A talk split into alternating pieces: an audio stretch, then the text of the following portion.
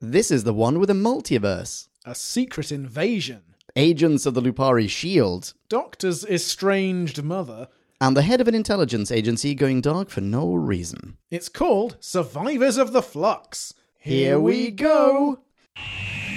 We're still on our epic race. All through time and all through space. We're slipping and angels now. Dalek Cyber Zood and wow! Counting Sonic's rating apps. From the poor to the sublime. Eccleston to Whitaker. Let's agree it's about time. Who back when? Reviewing on you who there is. Who back when? Subscribe and rate on iTunes, please. Rose and Donna. Amy Pond. Rory Clara. And beyond, join us on this odyssey. What other choice could there be but who back when?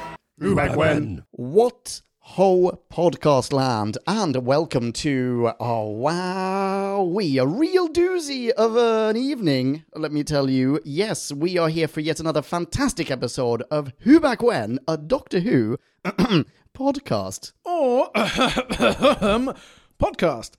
Wait, Wait. Doc Past. That's the one. Don't make me add stuff. I can't handle it. But who are we, Podcast Land? Well, I am Leon, and I have the privilege to be gazing across my dinner table at the gorgeous bearded visage of none other than Drew back when. Hello, Drew. Hello, Leon. Hello, Podcast Land. What are we talking about today? We're talking about Survivors of the Flux, part five of Flux. Flux. What's the Flux? The penultimate installment in the Flux season, season 13, and I think, as I recall, this is where it lost me. Really? yeah, this is sort of where it lost me on first viewing. Okay. Yes. It also does kind of represent a marked dip in quality from previous installments, I feel. Would you not agree? Interesting because I thought this episode came perilously close to starting to make some kind of sense. Oh, wow.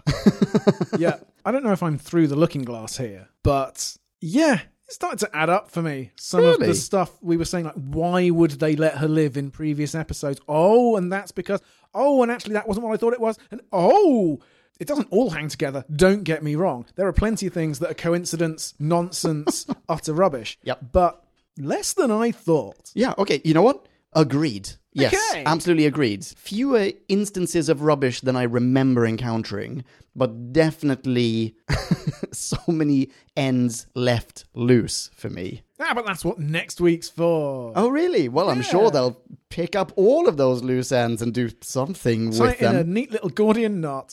Yes, exactly. Yeah.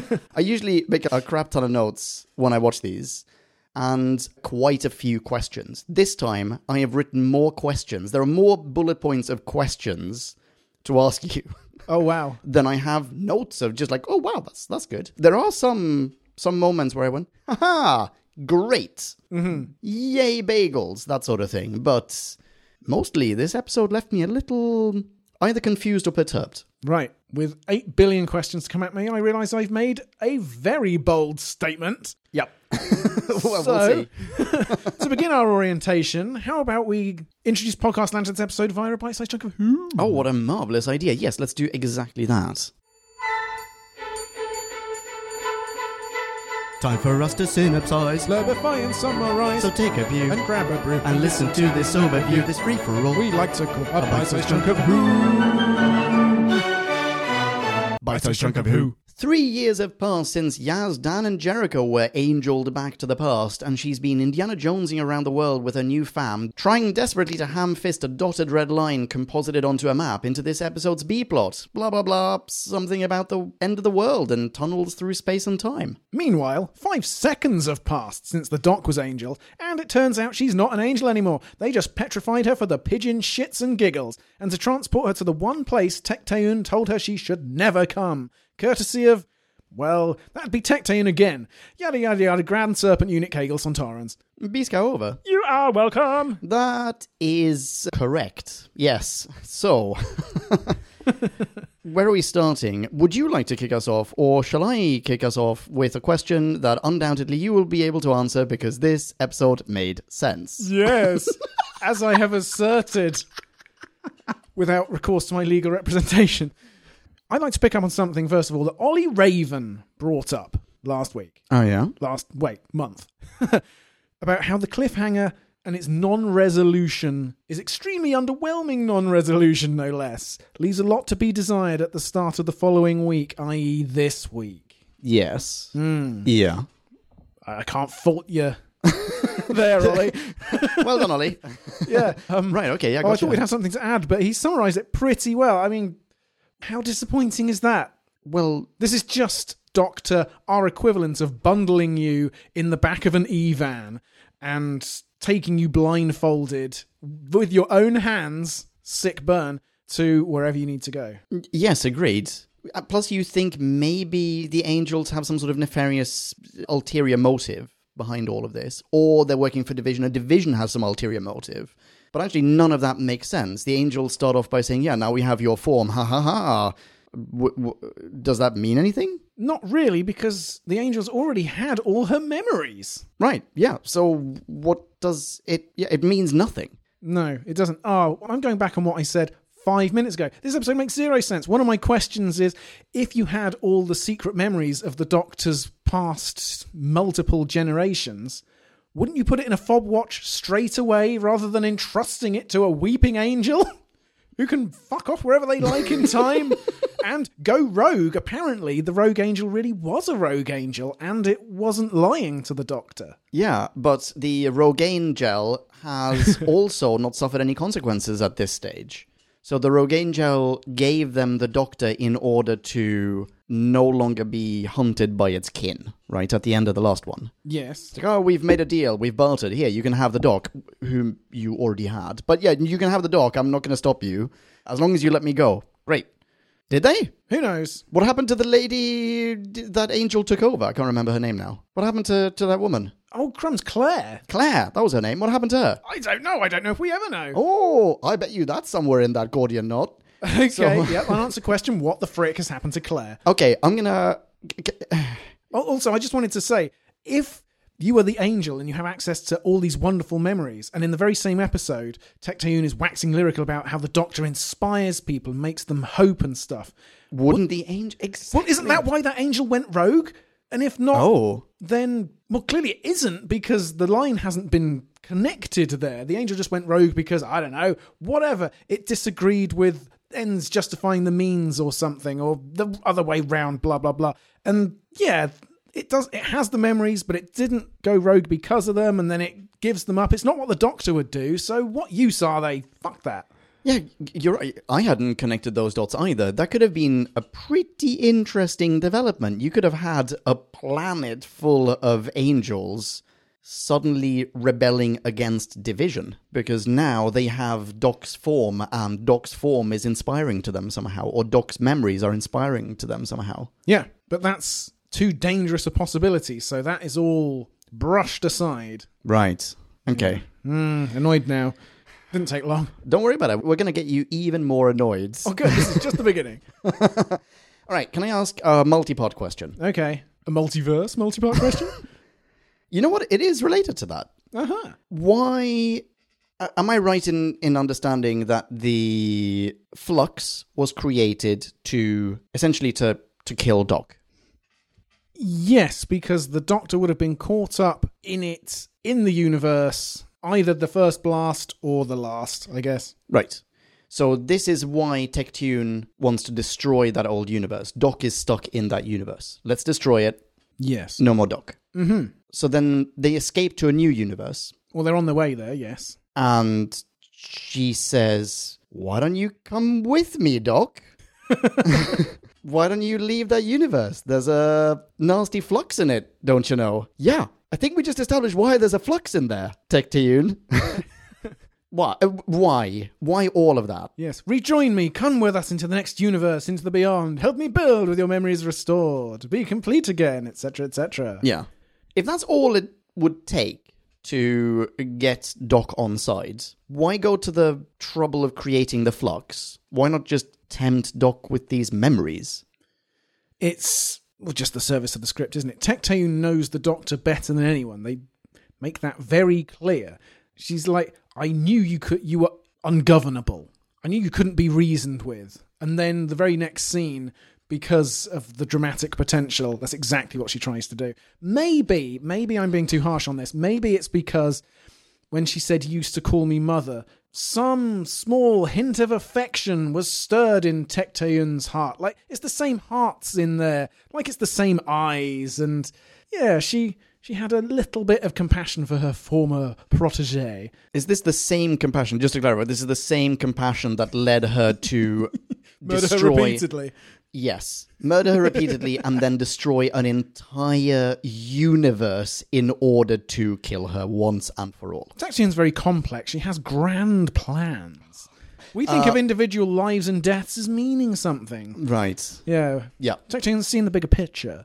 You know what? That's exactly what this is. Yeah. Tech Dunes, she's just after that 30,000 feet view. That's that's all. The... No. all right. Okay. Okay. Okay. Yeah, Tectone is boldly leaving this first planet slash universe behind, off to Mars slash the next universe. We need to fall in behind her ambition. Right. Okay. I'm not sure that answers the Okay. Yeah. Okay. would would you like uh, Pong My Ping? Since we're talking about Tectone, and she didn't want the Doctor to find out about division or anything like that, Right. and she's like, morality was always your problem. Yep. And she seems to know pretty much everything that's going on in the universe, everything that's going on with the Time Lords. Where does the Master fit into all this? Because the Master is the one who accessed the Matrix, found all this stuff, then killed all the Time Lords, Yes. and Tectoon's just kind of fine with it. I'm not even saying that she has to want to save any of the Time Lords, but why would she not try to stop him giving the Doctor the information?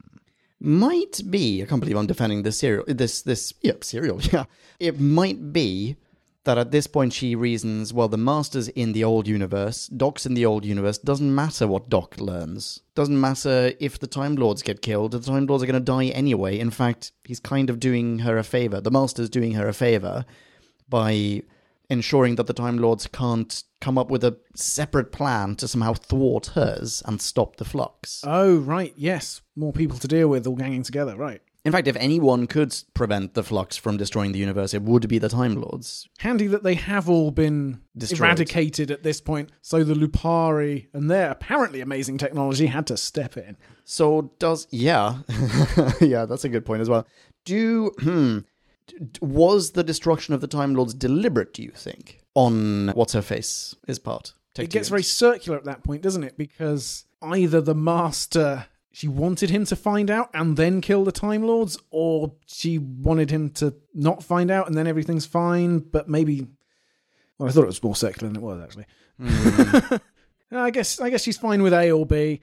What does the Master actually say? The Master f- has found out about all this, but the Master doesn't say anything No, it- else, right? It's all foreboding and impending doom and all cliffhanger material. It's like everything you know has changed. I'm not going to tell you though. Yeah. Is it sort of ah, okay? Tell you what. Does the master know about any of this? Does the master know that Tectune is has caused the flux? Does the master even know about the flux? That's a very good question. He clearly survives it. I don't know how. I guess the time ripples in the past. He could be in the past. He could be in the future. They didn't reach him. If it's a question of time rather than space, let's not get into that just yet. So no, the master he was only contracted for one more episode, and it wasn't this one. See, so. that to me seems like an abandoned plot thread. Abandoned, perhaps out of desperation, perhaps for want of ideas. also want of a plausible resolution within six not quite hours. Yes, exactly. He is a definite spanner in the works. Does he show up in the next one? I don't think so. So there's no master in flux. No. So at the moment, we're sort of operating on the assumption that the master is dead. Oh yes, him and his cyber lords. Exactly. Even though very clearly, obviously, he's not going to be dead. There will be more masters and more misses. Yeah, absolutely. Hmm. Okay. Great. Okay. More, more questions? Yes, I do have another question Let's based hear on it. what we just said. Let's hear it. Tetsuyun is waxing lyrical. Are we drinking every time we say take to by the way? We both agreed that we should never do that, or I would never get home in one piece. All right. Yeah, fair enough. and you might not make it up up the stairs. That's true. Yeah. Yeah, Yeah. Tectayun slash Orsoc, whatever she's calling herself these days. why is that? Oh, wait. It put a pin in that. Sorry. Go ahead. Sorry, I interrupted you. Maybe that's just a Time Lord number or a Shibogan number. oh, yeah. Yeah, and that's like number 15 or something. Right. Yeah. potentially. Anyway, sorry, that was a tangent. I She apologize. is talking about how magnificent Division is. It's everywhere. They've got all these agents, all these species. Yeah. It's such a great achievement and edifice. yeah. But she's going to destroy the whole thing because it's all in Universe 1. They haven't yet made it to Universe 2. But no. No? Well, among my questions is is division just one person? Oh, it's the Shadow Proclamation, but extra universal. Do you remember when they went to the Shadow Proclamation HQ and it was just a big conference hall? And there was like one Jadoon in it, I think. Oh yeah. No, I do. yes, I do remember that. Okay, I think the edifice, if you want to call it that, is that magnificent looking bit of CGI that is twixt universes. Right, yes. I think that is meant to be Division HQ. So Division and whom who and whomever belongs to it are not destroyed by the flux. They are mid transference to Universe Two. Like there's none of Division left in Universe One. right, so there are potentially millions or billions. The whole company of angels that we've just seen. Well, uh, yeah, uh, that's another question. Is that aboard that station when Doc arrives and there are just tons and tons of angels? Like, how do they get anything done? They're just like they can't move because they're two angels can never move. they, they can never go on a date. Hi, how are you? Done. End of date. Forever. But yeah, anyway. So that I really is- want to see what you look like. Don't look, don't look! just feel my stony hand. It's so cold. I want to see the warmth in your eyes. Oh, you really awkward, really awkward sexual encounters between angels. You got me thinking of Demolition Man. They put the goggles they on. put the goggles on. Yeah, They, yeah. they use the three seashells. Wait, d- so wait, does that imply it's virtual reality scatological sex? Because like, oh, we've got the three seashells, but we're also doing it, so we're scooping each other's bums. Like, what is that? anyway, so- That's for our Demolition Man podcast. it's one of my favourite films of all time. love that film. Yeah, absolutely. Absolutely love that. Okay, when you watch that film, which fast food chain? This is a bit of a tangent, podcast land. Bear with us. Which fast food chain had survived into the future? Oh, I can't remember that. Because there are two different cuts of the film, and there are two different fast food chains depending on who sponsored which cut. Amazing. Yeah. I watched the one that was Pizza Hut. But Right. originally it was not Pizza Hut because I remember this. What was his name? What's the name of the uh, English actor who plays the. He was King George III as well. Oh, God. I've got it on the tip of my noodle. Nigel Hawthorne. Right, yes. Nigel Hawthorne, when he says, join us at Pizza Hut, he so clearly overdubbed himself. Mm-hmm. And what he originally said was Taco Bell. All right. Yeah. Interesting. Wow. Right, so back to Doctor Who. Yep. What were you talking about? I have no idea. Oh, angels. So awkward sexual encounters between angels. like we can't look at each other. We just need to fumble in the dark. Oh yeah, you feel really good. I mean, we all kind of feel the same. Oh, nice. It must be pretty hard being an angel So to speak. out on the pole. Yes. Well, yes, first of all, rock hard. Secondly, you can't go up to someone and say, Did you just fall from heaven? they must be missing and I've heard it so many times. Oh, cripes. Get in line. Pan to the side. An actual line of suitors. right. So all of those angels are Yeah. on board the space station. I think. Yes, and So they are being transferred to Universe Two. what about the Carvanista? He's still a member of Division. He hasn't been called in. Why doesn't he know that this is going on? Has he not r- been checking Oh, his emails? That is a good point. Wait, is he a member of Division or is he an ex-member of Division? That's a great point. I'm not sure. I think you're right. I think he is the final member of Division. Yeah, the only active agent the doctor could track down. Exactly. But clearly he's not an active agent because he doesn't know what they're up to. Yep, I am looking. Yes, Doctor, in episode one, you are the only known division operative I can find alive. She doesn't say past or present. Right. Okay. Hmm. All right. Well, let's give him the benefit of the doubt. He's an ex ex-marine. Yeah. Whom Yeah. nobody thought it worth to track down Yeah, exactly. because of all the information he had on the Doctor's past. yeah, Division is really kind of a shit intelligence organization. yeah, at the end of all this, the Doctor's like, well, I don't want to look at the fob watch, but could you just sketch in the basics? oh, we're friends now. I suppose I can give you the general outline. like, that could just happen. then he just talks in dog metaphors. don't want to lead you on. Oh my god. Sort of a shaggy dog story. Oh, it's a hell of a tale. Right, okay, yeah. right, back to this episode. Okay. Okay, uh, there's one more one Okay, more yeah, do thing it. about You can- Oh. Tectayun that pisses me off, Okay, yeah, yeah.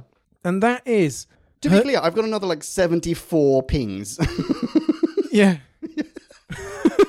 Sorry, it's Uh, go just for it. it's just all in this one little setting that I needed to get out. I have a problem with her line "You won't be told" when the Doctor is brought back. Like Give me the context. I've forgotten the It's context. very uh, of early in the episode. The angels deliver her. Sh- The Ood is patching her up, and Orsoc hoves into view and says imperiously, You won't be told, as if the doctor absolutely forced her way back in to division.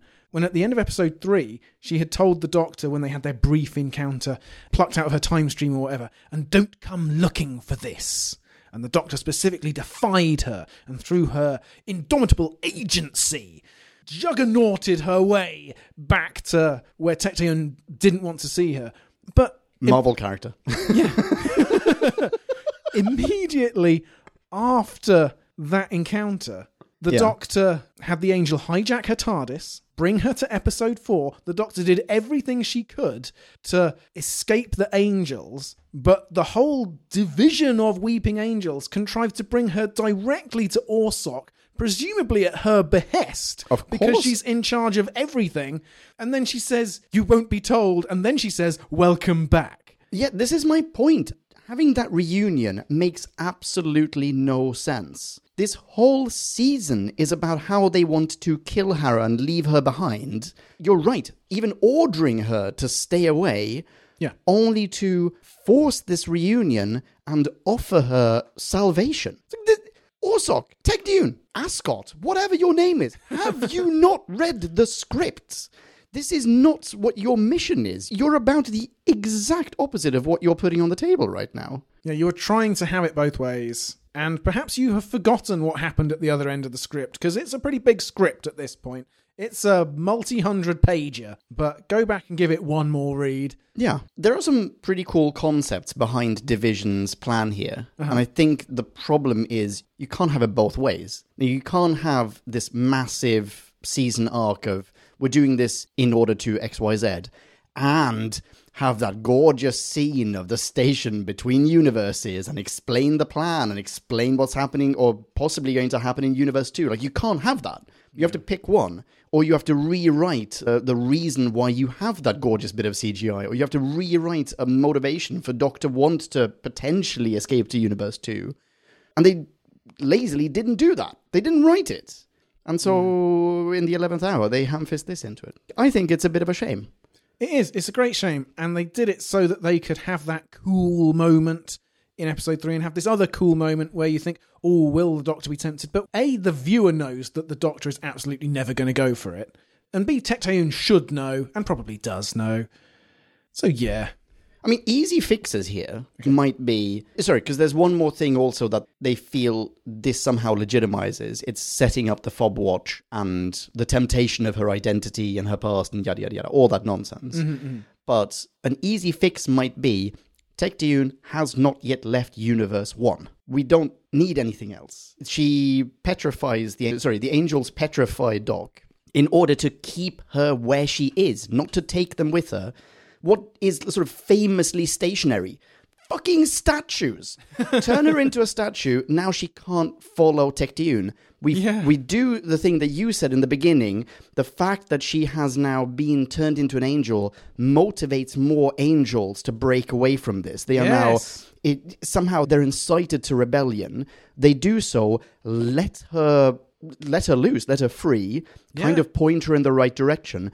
And she goes after Tectune just as Tectune is on her way to Universe 2. Yeah. Or or she could even be in Universe 2. Yeah. But the angel, because it has all the doctor's memories, tells her where the wormhole is.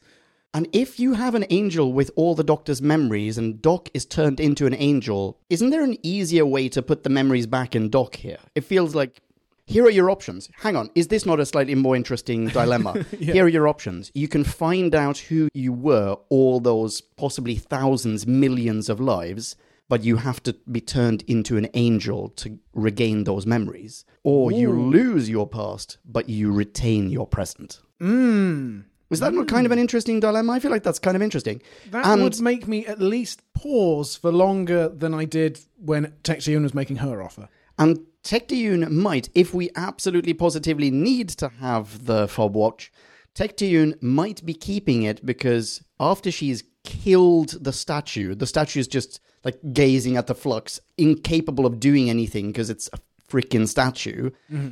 In Universe 2, Tectayun can then take that fob watch, open it, and point it at anyone, and Doc, that person will basically turn into Doc because all of Doc's memories, all of Doc's identity will go into that person. Oh yeah, Fucking turn the Ood into Doc. Like you just anyone. Tops you know. rude. Yeah. Yes. There's a spin-off RTD. and you can have the fob watch whisper, "The Lord of Time," while you're at it. Like, Yeah. we know you love. and why did Tetian just fuck off? Camera off stage left to go to the toilet so that the doctor could try to turn the ood in the five or so minutes she's taking a massive info dump. okay. Can I ask a question that is Yeah, directly sorry, important? This is supposed to be your eight billion. no, that's fine. question. no, that's fine. I'm so glad. I'm very. I'm ha- thrilled. So. I have more questions about that, and I think let's put a pin in that and let's get back to Tectayun and, and the flux and all of that shenanigan, y- all, all of that nonsense. We've in a got bit. ten other storylines to catch up on. So, okay, why don't we inaugurate the other storyline with with a quick, super duper quick question? Does Jericho shit in a burlap bag? Oh, when he blutes. Yes, he ablutes and he like really proudly holds up this little burlap bag. He's like, I'm gonna go and take a shit. like, holds up this bag, He's like, kind of rattling it like it's got yesterday's lunch in it. Still, He's like, "Oh, I'm just gonna go and ablute. like, okay, man, like you don't have to show me your shit. Like, This is what counts for first class in 1904. We get to throw it overboard, whereas the Irishmen in steerage just have to throw it at each other. okay, serious question about that timeline though. Okay. How the fuck did they get to Nepal and the Great Wall of China and Liverpool and, and Constantinople, Constantinople yeah, and the first one, And Me- Mexico. all within the year 1904? that's that's almost exactly. I, actually, I've counted this as five of my questions, but yeah, that is almost exactly five of my questions. Oh, okay. Well, if we're both thinking it, yeah, it's pretty dumb. The way I think that they crossed the I- Atlantic twice is by copy pasting that ship footage. That- that's how they do that. It's very easy. Also, they had to spend two or three months clearing m- most of China's pristine forest area. That's why the giant panda's so fucking endangered. Do they eat? Yeah. Because they hacked away all its bamboo. so yeah. Also, bamboo is the quickest growing plant on the planet. They're never going to get that sign to stay there for more than five minutes. Okay, so I have. You know what? Sod it. Let's talk about that message for a bit. Okay, I have problems with this message. Are you equally bamboozled? nice. So, A, it must have taken them forever to do that. yep. Until December the 30th, 1904.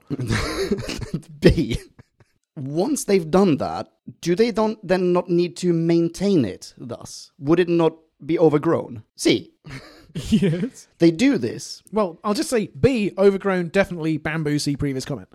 and, and C, they do this in 1904. Yep. Does no one notice this gigantic message right next to a construction that famously is visible from space until 20, whenever it is, that 2022, 2021, or 22, that Carvinista, coincidentally just Carvinista, Yeah. is just on autopilot?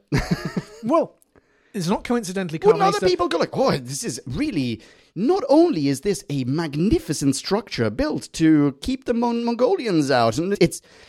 What a feat of human engineering! Also, it's right next to a gigantic fuck off message in English. What, what is what is going on? This this is a mystery that rivals the motivations of of behind pyramids and and it, like we eh, don't know. crop circles are for dummies. This is where it's at. Yeah, yeah. I was thinking that the Chinese might think, well, actually, the Great Wall would be better at keeping the English out. They're our biggest threat at this point. So, yes, that's entirely exactly why we did Yeah. it. And we're very forward thinking about that. Yeah, c- certainly. It's not a coincidence that it pops up on Carvanesta's screen because Carvanesta is named in the message. Yes. Okay. However, he, he would have to ha- set his computer, his onboard ship's computer, to be scanning for mentions of his name throughout history that might just so happen to appear on the crest of a time ripple. But okay, but Which is even more forward thinking than the Chinese were. okay, but so okay. All right. Okay, um no, all right. No. No. He's Okay. not letting it lie, podcast land. We're This- going to have an answer. this message Yes. has been there for roughly 120 years. Indeed. Why has Carvinista only seen it now? Why wouldn't Carvinista, when he is like, why wouldn't he? wh- When he learns to read, find out about this. Like, Why you name Carvinista? Is it because of that weird message on that planet Earth? You're oh actually- yeah, maybe yeah. It might be that that predates me by like roughly hundred years. So yeah, exactly. maybe. You're actually the 11th Carvanista, but we're hoping you're the one. Yeah. Every Fingers crossed. every single GD day, there's a Lupari named Carvanista showing up on Earth to meet his human, going like, "Did you leave that message?" I'm like, "What message? What the fuck? You're a dog person." And then, and only now, Yeah, the trail would have gone cold. No humans lived more than 120 years. this message would be studied by every single academic on the planet. oh, That's sorry, how on it's- two planets. That's how it's got to his screen, then, isn't it? Because it's the talk of the Now. universe. now. It's the same concept that means, and I had a problem with this. They can go looking for the end of the world. That's, an, that's that was going to be my next question actually. Yeah, when clearly they know exactly when the end of the world was coming because of the flocks, but because of the time ripples, now there's a new end of the world, and I'm not entirely sure why they're looking for it and how they know. That was essentially going to be my next question. Why are they doing that? Wouldn't wouldn't it be oh, wouldn't it behoove them to find a means of communicating with the future rather than finding out about some date that is further into the future than any of them will survive naturally? Yes. Let's spend let, let's spend three years Indiana Jonesing around for absolutely no reason to find out what problem we cannot solve. Yeah. Okay, here's my unanswered question. Yaz mentions the sketch. Let's see if we can match anything to the sketch. So somehow they have received a sketch. Oh, is this just from some prior Indiana Jones adventure that we didn't see? I guess, but the sketch is probably of the offering pot. The offering pot that Yaz spots after several minutes without having moved from where she just swung down from the ceiling. I have a question about that. Let's call it tomb, whatever it is. Okay, That yeah. underground uh, chamber. yes, They've broken into it, right? It's a sealed chamber. apparently. Why is there a lit candle? A candle! Like, it's a candle. It's right next to an oil lamp, by the way. Like, it's next to an oil lamp. Yeah. But it is not just a candle, like a freaking Yankee candle. Like, it is a modern candle. but aside from that, it is lit. Yeah. It is it is lit. Mummies are real. They need light to read by. What they've got precious out, little So else did, to do. Did, did she plonk a candle there? Did she just like, mm, I'm gonna mm, put this Yankee candle on on the altar right next Yes. to an oil lamp? and this will illuminate the oil lamp, which p- previously was in pitch darkness and completely invisible to me. It's- yeah, but And that's why, even though it's been right there in front of me the whole time, after two minutes, I can be like, oh, I think I found it. see, I did not get the impression that she had even brought that candle there. I got the impression that it was just there because it's kind of mystical. But it's a freaking candle. Yeah. Okay, I'm in the transcript. The person who has compiled the transcript has, has asked the same question. It's a small pot sitting on an altar next to a lit candle. Who lit the candle? are you serious? I'm I'm absolutely serious. Oh, Chakotea, well done.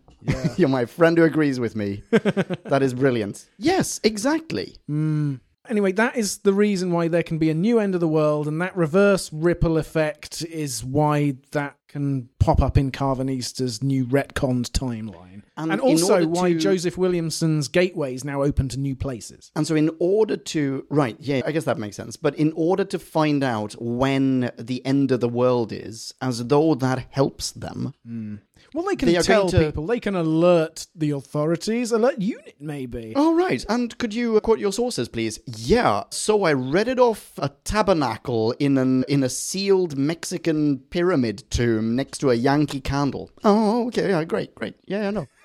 I guess we'll put a lot of faith in that. It's like, you know, when did the Mayans say that the world was going to end? Yeah, Remind me, was that in the past, Drew? Was that, was that in the past, or d- do we Yeah. still have that to look forward to? And Nostradamus? yeah. Uh, Nostradamus, was that in the past? There was a Did- huge thing. Nostradamus was like the entire nineties. That and s- and s- steal Is it- your sunshine was like the whole nineties. and the Millennium Bug. oh yeah. But my point is, I don't think that this is necessarily the way to go about proving the end of the world is nigh. Like, they're just going to end up being. they eff- effectively, what they're doing is they're legitimizing those people who walk around with, with placards at, like, Speaker's Corner or massively addled on schizophrenia medication somewhere in Times Square going, the end is nigh, the end is nigh, yeah. repent now. It's like, It's not important that I'm not wearing any clothes. In fact, it'll help me be raptured. Exactly. I, I suppose you could say they've also done their own research, but I don't know if that's something that the government or i- anyone else should necessarily listen to. And also, if they did, what could they do about it? What could they do about it? Oh, yeah, by the way, so let's say we find out it's within their lifetime. Let's say it's happening in the next 10 years or something. So someone either at the cusp or at the s- yeah, let's say at the cusp of World War 1 finds out and believes that an unstoppable space energy is going to engulf the entire universe and thereby pulverize every living being therein. What are they going to do? Shoot their Gatling guns at it. Done. Load the howitzers. Exactly. It seems like a pointless B plot. Yeah, all your hoarding for the coming apocalypse won't amount to a hill of a tin of tins of beans. While we're at it and we're talking about this B plot, a few questions. Yes. Question 1. Why is someone trying to stop them? And is that division? No, it's the Grand Serpent Oh, because it's the the, Grand guy has a serpent tattoo on his Oh, wrist. you're right. It is the Grand Serpent. So why is the Grand Serpent trying to stop them? because on the day of said apocalypse, that's when he delivers Earth to the Sontarans. Right. So we know that that's in the 2020s. Well, we do now. We do now, yeah. Yeah. but why is he delivering Earth to the Sontarans, Leon? He knows what's happening. He is right. He kn- Yeah, he knows about yeah. the flux. He knows about everything. So wh- yeah, exactly. That's a very good question. It's not even one of my questions. Yeah. I, I have looked ahead to the episode six transcripts to try and get an idea of whether there was any justification for this because the last we saw of the Grand Serpent in episode three, he was just being a dick to Venda Yeah. and Oh, getting we'll get to Vinda, by the way. Yeah. And and getting his enemies killed off in suspicious looking accidents that people Yes. shouldn't ask Yeah, questions. that's right, about. yeah. And then he rocks up here and you're like, Ooh, the serpent's involved in unit. Well, isn't this a beguiling little mystery to throw into the mix? And I really enjoyed it for a while. And then I was like, But wait, what is he doing? And why is it him? And I've looked ahead and I can answer the question. It is just a coincidence. He is a bad un. He saw an opportunity to make a bit of profit by giving Earth to the Suntarans, and he just happened to be the same git out of universe crawling with untold myriads of gits who kiboshed Vinder's career. That there is no other connection. Well, that is a little disappointing. I don't mind saying. Yeah. It's not at the service of division or swarm or azure. Purely just happens to be in the right place at the right time. To the two right places at two right time. that's definitely a disappointment. In part, I will tell you why. In part, because even though I do know that this is not the case, I know that at the time I was still thinking, is he Swarm? Like, is there some kind of link between them? 'Cause I'm almost certain that I must have IMDb'd this at the time. I'm almost certain I thought it was the same actor. Like, I, clearly, there's like, one dude is painted purple and the other one just isn't painted purple. Swarm and old swarm aren't the same actor. Yeah. Oh, actually, you know what? Fair point. Either way, as the head of unit, he spends decades climbing to the top only so that he can point cannons inward, so that he can tell the people in charge of space cannons, "Hey, point them at the Earth." yeah, all right, boss. That seems like a reasonable order. Yep, we'll do. No probs. She's worse than the Ood. That's all the Centaurans needed. So we have an impenetrable, impenetrable shield of space cannons in place, and as long as we point them at ourselves, which for some reason we've added hinges that allow for that, then then the Centaurans can take over. That's all they're waiting for. That is worth decades of infiltration work, and during which no one notices that he doesn't age. Ah, but that's because he doctored the documents and he falsified photos and things. Kagels had to do some top level super spy sleuthing to get to the bottom Okay, of that. we will get to these are tangents upon tangents. well, this episode, frankly, is all tangent. It, how it fit so much into 50 minutes, I think, is to its credit. Because I don't know if it's just trained our brains to handle more multitasking, but I could kind of follow everything, this huge disparate cast and what was going on. And Yeah. so much happened, and everybody had their storylines advanced. I absolutely agree. I think it is incredibly well executed, but what it is executing is utter nonsense.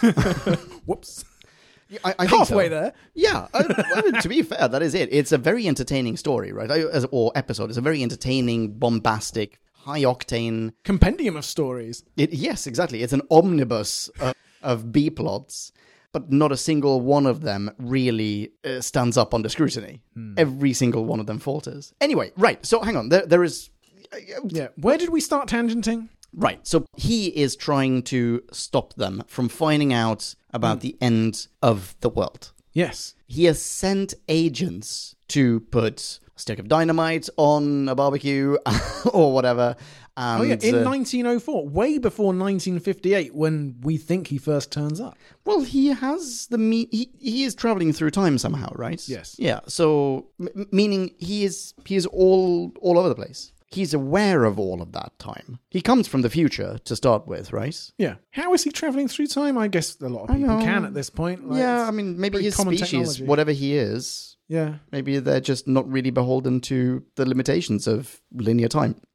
But doesn't that, for example, mean he knows when he gives the order, or sorry, when he, yeah, when he gives the order to fold our space guns at ourselves? He knows that. He just needs to make his way there. Oh yeah. So that's what he's doing, and he's having fun killing people along the way. So why does he need to prevent them from finding out some sort of Indiana Jones B plot that will lead nowhere? He knows that they will not be able to stop him. Yes. The people he should be stopping are the people at UNIT. Like th- they are the ones he need to stop. He needs to stop. He doesn't need to prevent Yaz and her chums, No. the And new fam. also, he should know that his lackey, his big bulky dude, whom he sends onto the ship, fails. Yeah. I've got more problems with that big bulky dude and how the fam dispatches with him. Okay. First off, I'm assuming it's the same big bulky dude or the same assassin. He he puts a stick of dynamite, or he puts several sticks of dynamite in the adjacent room. Oh man. Yes. So Can I just say at this point, yeah. Yaz's quick thinking. Oh god. We we we This cut- is exactly what I want to address. Yeah, we explode cut to the ocean liner, and So to Jericho speak. says, "Yeah, if it wasn't for your quick thinking, Miss Carr." And it's Yeah. like she was the last to smell burning, yet also the only one to get up and investigate the source of said. And when she burning. found out, she didn't pull the fuse out of them. She No. put rugs on sticks. Are those rugs made of Kevlar or something? Like, what, why would you spend time piling rugs onto massive a massive chunk of dynamite? they're just making the dynamite warmer, they're going to increase the heat release. pull the fuse. Cut the fuse with a scimitar or Cut, cut the something. fuse, tear the fuse, pull it out. Doesn't matter. Do whatever you want. Either way, don't spend time piling pointless. You know what? It's in the adjacent room. That means there's a wall between them and the dynamite. Mm-hmm. Is that wall made of something more brittle, more fragile than, let's say, two blankets?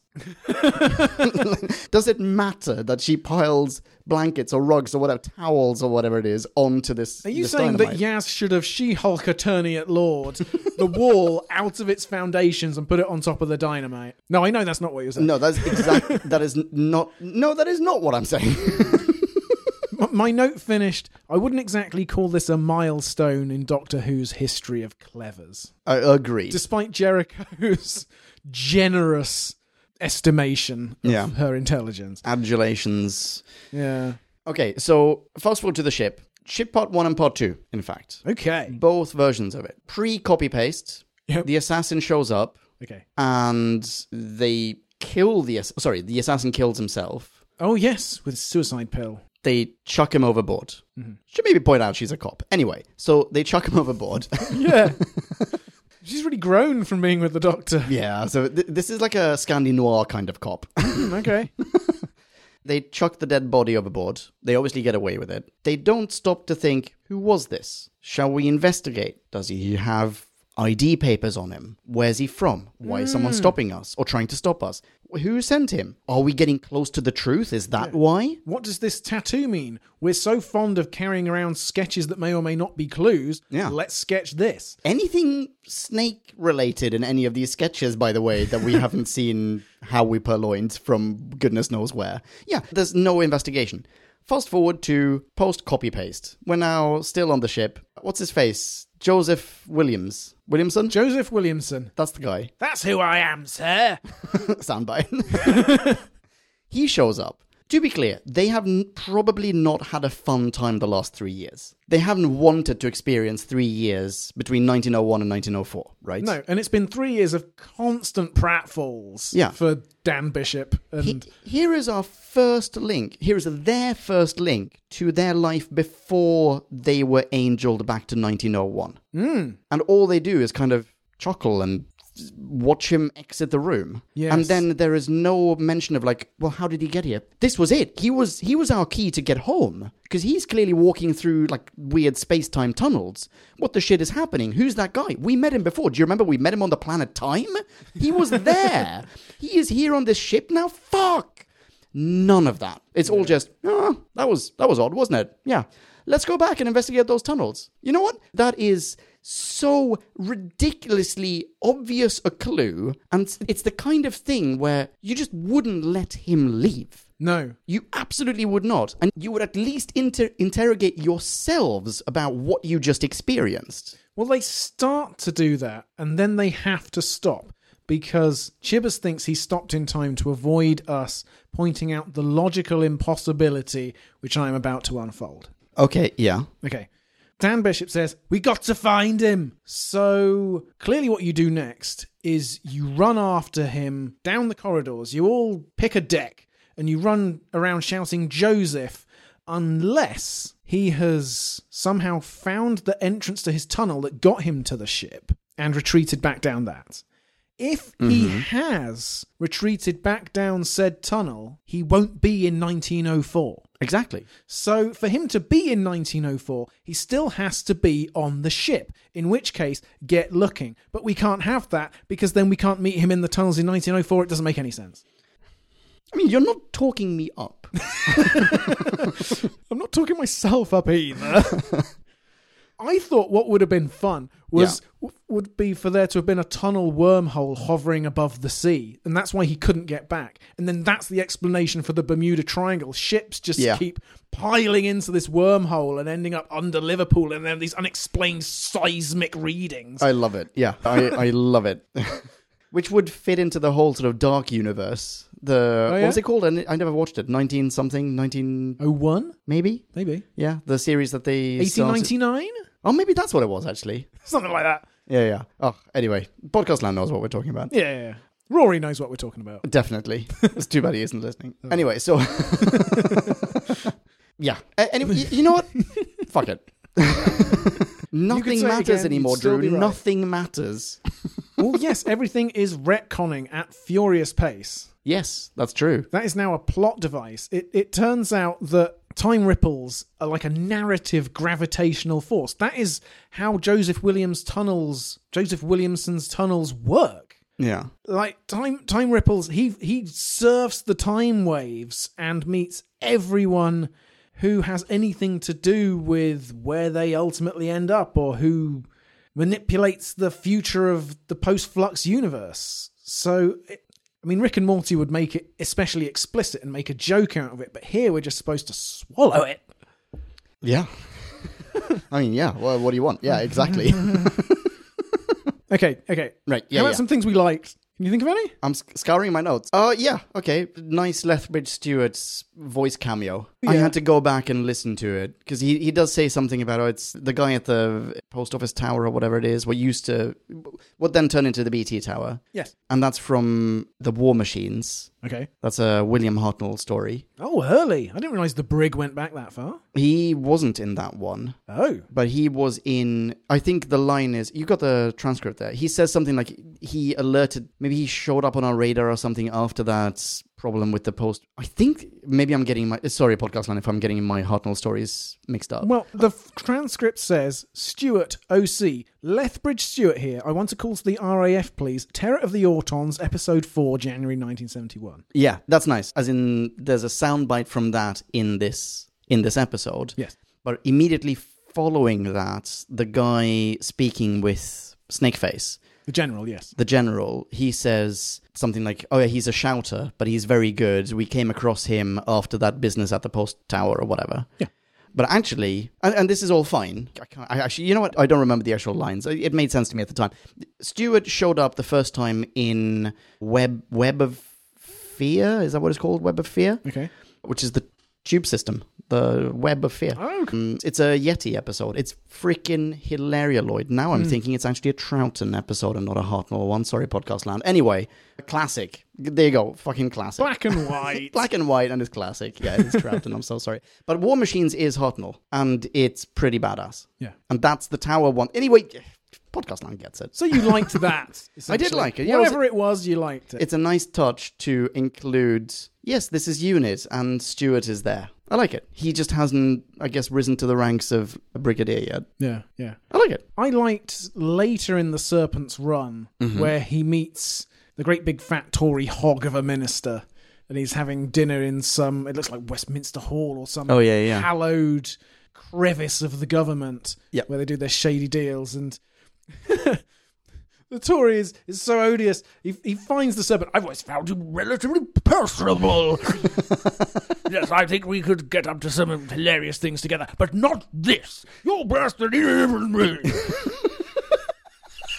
and, and then when he's in the front of the car, I was awfully hot in here today.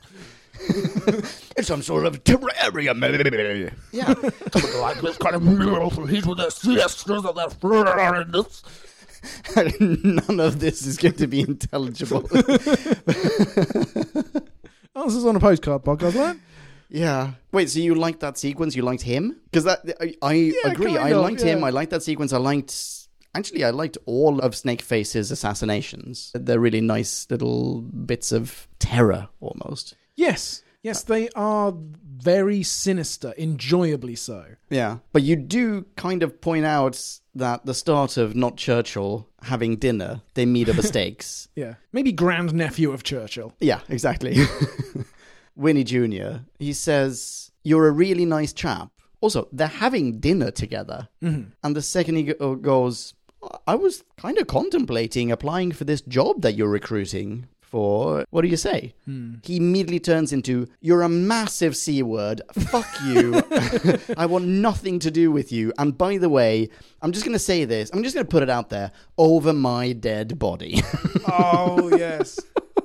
I love the scene. Really, quite slapdash writing, don't you think? yeah, yeah. It has to be short. Many scenes in this episode, while they did a sterling job in whipping through them, Yes. I thought were too short. I really wanted more of Kegels versus the Serpent. Mm. I wanted another couple of minutes of that. I completely agree. I loved that Kegels was in this, but that also seemed really strange to me. There are two things that Kegels does that that boggle my mind. One is why would she barter with Snakeface?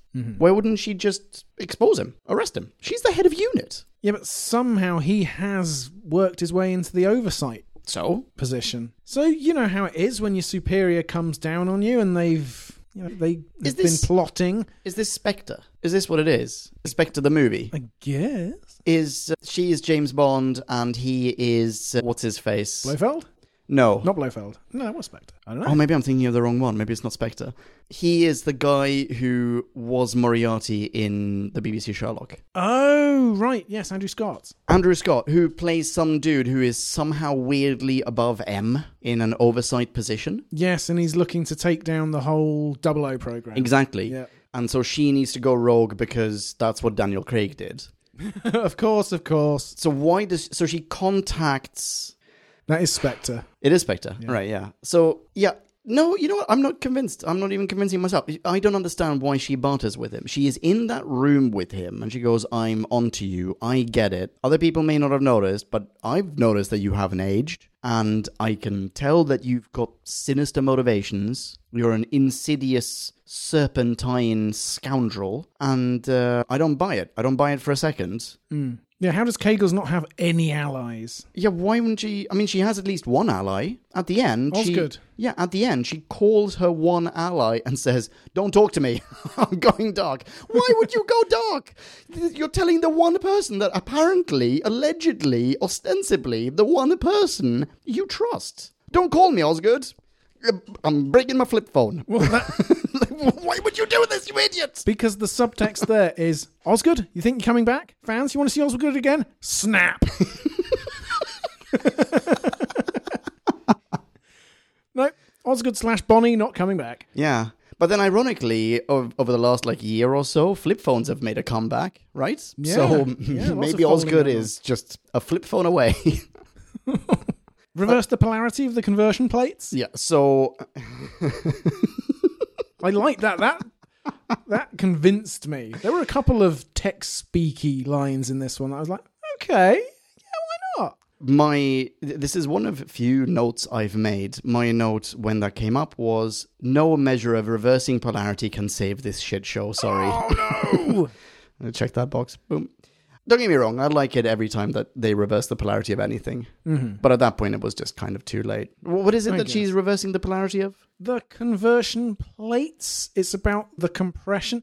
I mean, we're going to get into eventually what the hell was the flux, whether it's some kind of exotic antimatter or whether it was just a way of compressing stuff. Because she talks about saving the universe via reversing the process here, like decompressing what was compressed. And what, So- like, and recreating everything that the flux has destroyed. All those people we saw die are going to be made manifest again. Apparently, but I remember, I remember when Flux wraps up, everybody was like, okay, so there's a triple genocide and most of the universe is gone and the Yeah. Flux is just fine with it. And we never saw her lift a finger to undo any of what she said she might hear. I definitely remember thinking that. Yeah. Because it's a. It, I remember thinking it was similar to J.J. Abrams detonating or imploding Vulcan. Right, yeah. And thinking, well, no, that's a fundamental part of the Star Trek universe. You can't just do that. And now what? Going forward, there is no Vulcan anymore, and all Vulcans are refugees. Uh, that that fundamentally changes the texture of this universe. Here, there is barely a universe left to speak of. Yes. So, d- texture be damned. There's nothing. How- What, what are you going to do now? I mean, it's quite an apt kind of analogy, isn't it, for how he's ripped up the cannon and made everything smaller. Something needs to be undone here. Yes. Like, certainly, flux needs, or sorry, the flux needs to be undone. flux. Even even if we don't undo other bits of law that have been changed, fine, whatever. But surely we can't we can't now say, well, yeah, ninety percent of the universe was murdered. Yeah, yeah. Even though Yaz is now fine with chucking any number of bodies overboard, surely Dan hasn't been corrupted enough yet to let that slide. Yeah. Should we talk fam for a little bit? maybe do that, maybe Mm. let's this do can that. be a slightly positive tangent. So w- we do get that moment of Yaz dreamily rewatching the the voicemail, the face mail, the, the hollow mail. There's been too much of that though, hasn't there? We did have that with what's her face, Belle. Vinda's Bell. That's her face, yeah. And I feel like that's not the first one either. That might be the third in this serial, but I just can't remember them all. Didn't Vinda also leave a message for Belle and she's watching that and she's like, I'm coming, my love, or something like that? Wait, that's West Country. Um, wait, wait. I am from Nerd Nine and I'm really knowing. I'm you're coming, absolutely my right. love. Oh, She- it's West Country again, fuck it. Yeah, no, you're right. Uh, she was there was a campfire and she was watching his holographic message. Yes. Yeah, and this is exactly. Yeah, you're right. This is the third holographic message. Lazy. It's a little bit lazy, but yeah. Hmm, So anyway, anyway, sorry, that's beside the point a bit. Tur- turning this back into a positive Yep, yep, ish. Yep, yep, yep. How how do you feel about this maybe starting to substantiate either either romantic feelings, at least from Yaz's side, Mm-hmm. as she uh, gazes upon the visage of, of her, her I was going to say betrothed, but her her loved one from somewhere Oh, beloved, yeah. across space and time. Yeah. Oh, I suppose yes, because we've had Bell and Vinder and Vinder and Bell, so this actually works as a parallel. Like Well, structurally- potentially we don't uh, we don't get this from Doc's point of view. No, we don't. But we have had both sides of a loving couple looking at the other one, and so that this then follows would actually argue in that direction. I thought that they had just left it entirely open to interpretation. It could just be good friends who miss each other, or it could be one with unrequited feelings. But now that it's the third in the sequence, and those were the previous two, yeah, I think it's left very open, actually. I mean, I see what you're saying, and I hadn't read that into it. I think you might be right, actually.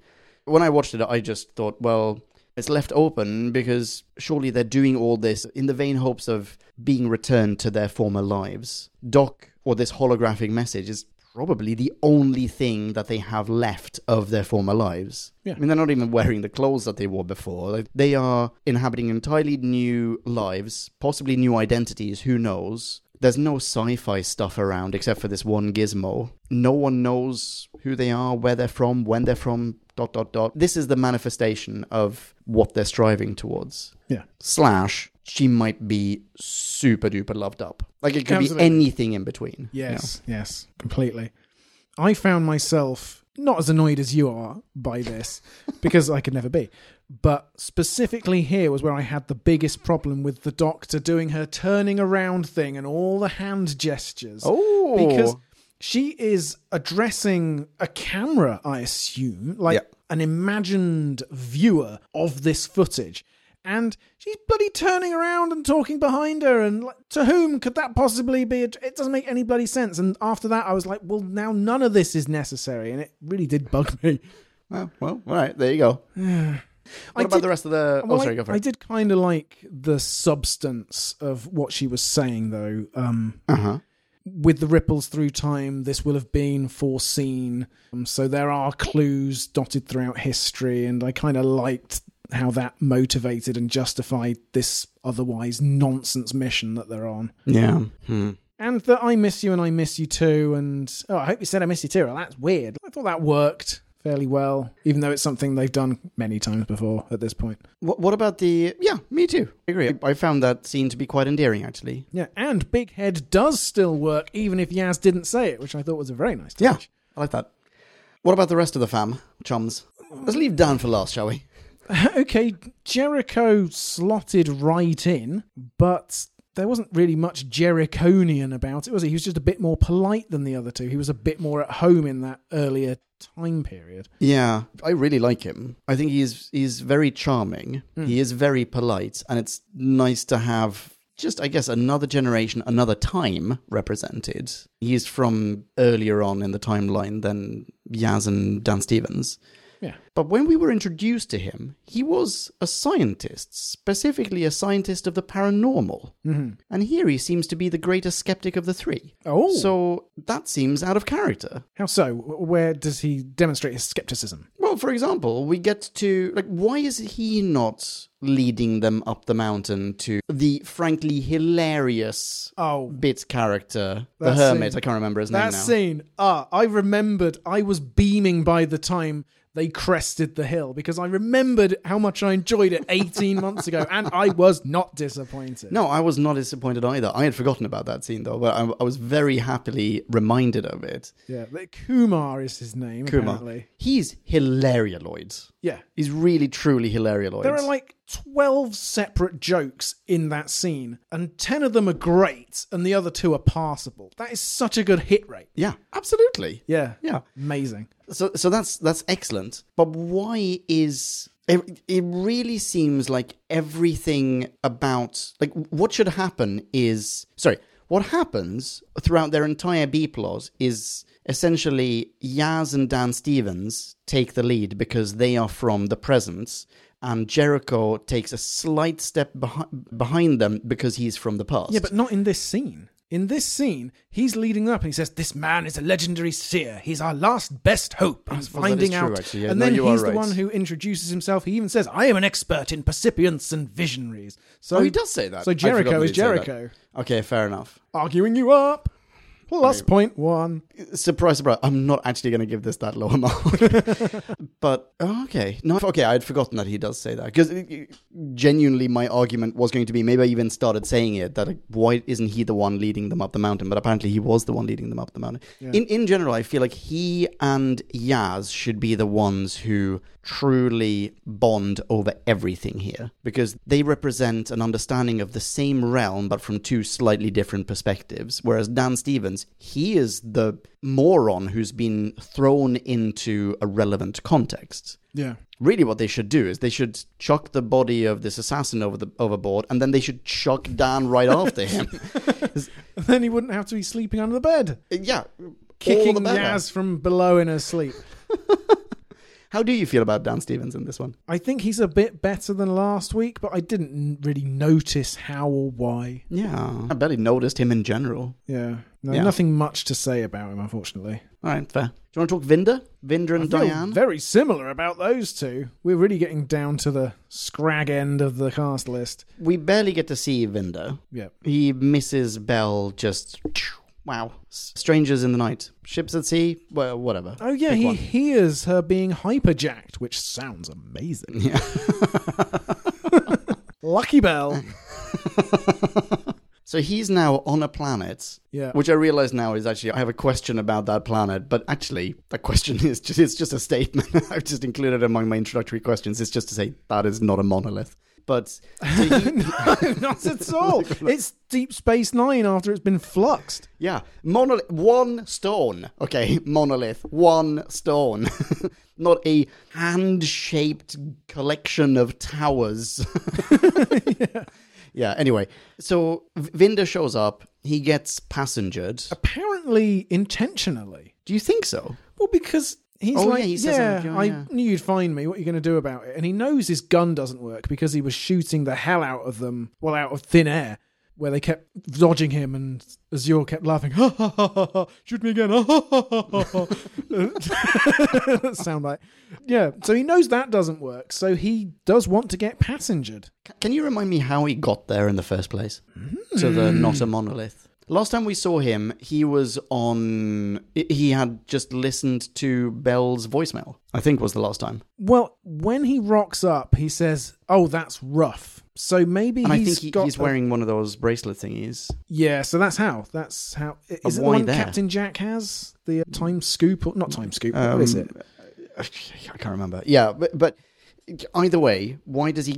Okay, so he has one of those. I don't remember him having that. Vortex Hmm. before. manipulator. But I don't remember him having one of those before. Not really. He was on a spaceship, wasn't he? But he also managed to get to the last planet where she had been. no, No? He was taken there. Oh, here we go. So he was taken there aboard the TARDIS. So the last time we saw him, No, he no, had the TARDIS messed dropped Doc him and off. Co. The TARDIS dropped him off where on his home planet or something. No, he, here's the planet that you intended to go on honeymoon. That's probably where she's intending to meet you, somewhere on this planet. Off you go. Yeah, yeah. And then, And then he got presume- from there to Pisano. that was Pisano, wasn't it?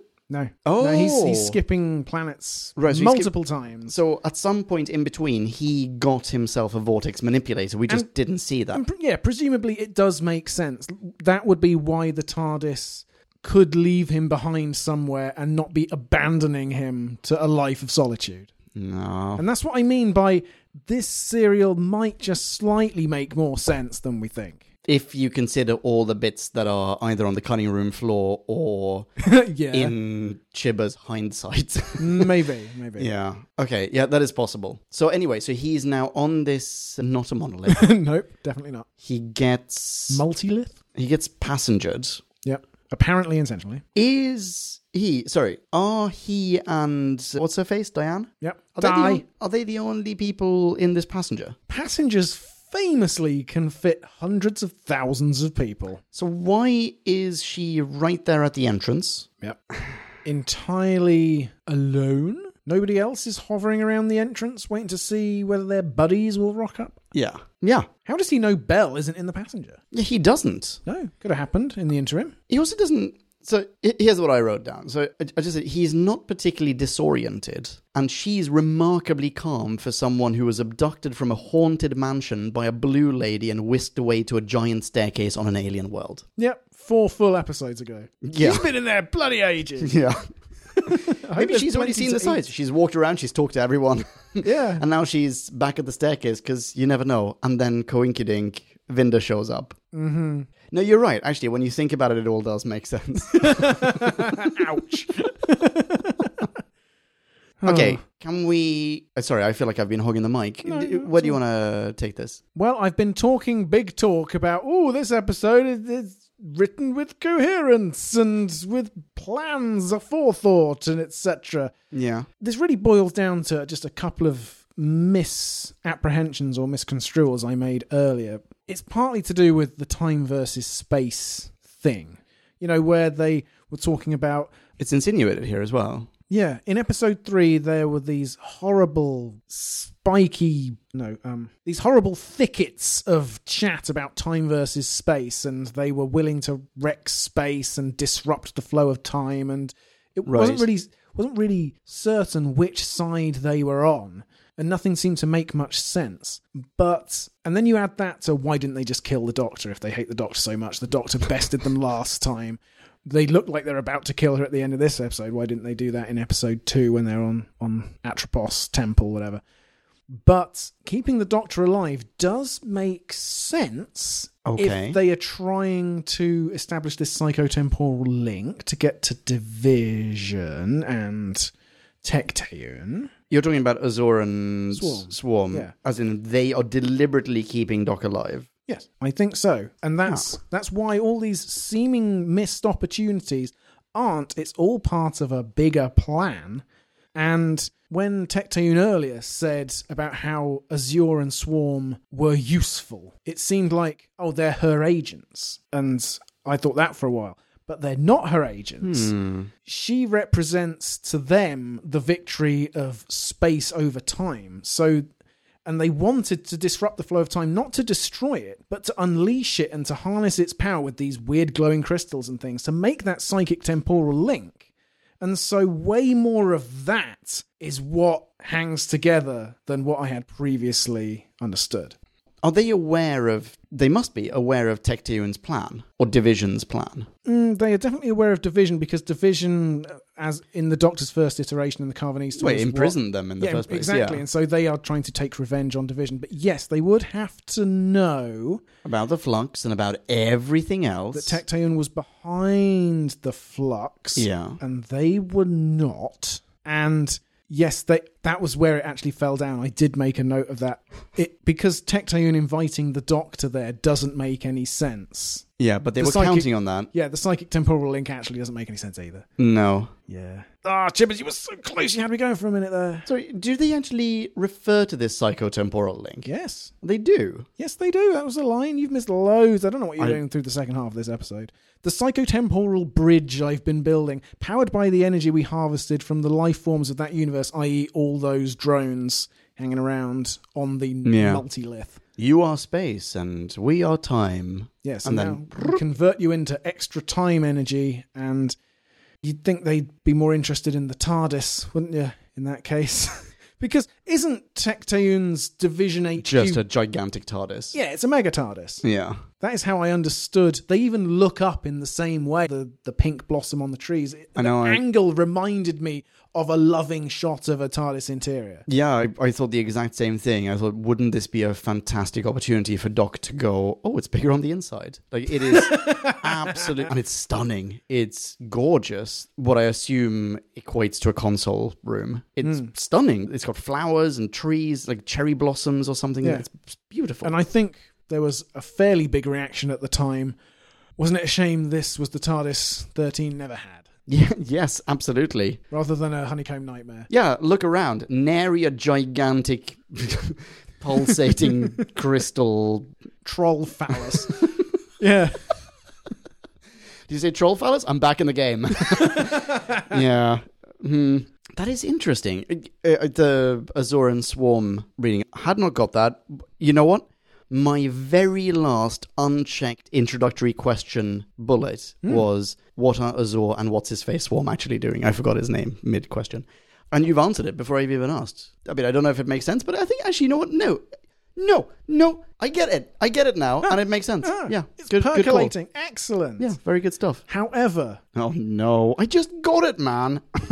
the way they killed Tectone off so easily, so swiftly, yeah. so underwhelming, and it, di- it didn't have any impact for me because Tectone's awful. Yeah. It only had an impact in the sense of wasted story opportunity. Yeah, and also it's kind of a waste to even have had her there if we're just going to discard her that easily. I would rather she had been kept around Yeah. as a character whatever they do E- even if they touch her and they do something but they just they just freeze her in time or whatever it is they somehow disarm her whatever it is they steal her hat And also, this is apparently, we have just very recently learned what they've been building up to for, well, in Swarm's case, the entire length of the universe. Like, Yeah. he's been waiting for this moment.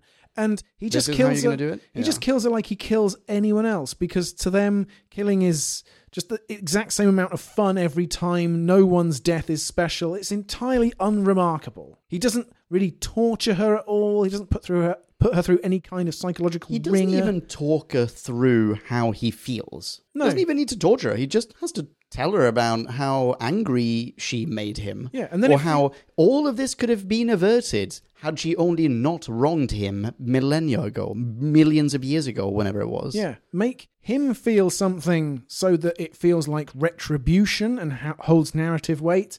And yeah, bring it home to her, as you say, what she did, and make her even more culpable. Yeah. And give her a moment to realize that she maybe made a couple of bad decisions along the way. Just have a little bit of either regrets, remorse, Yeah. or anything. I'm not talking about some kind of redemption. That's not what I'm talking about. But something to hammer home she is unhappy in her final moments. Because it's not even a comeuppance, it's just an execution. Yeah. and it's so incredibly quick. It's practically painless. Like there's yeah, anyway. Yeah, she just freezes in place, boom, she's done. Zero lessons learned. And be- because I don't really care about her, I barely care about the bad guys here, although they are quite interesting. The person I really do care about is Doc.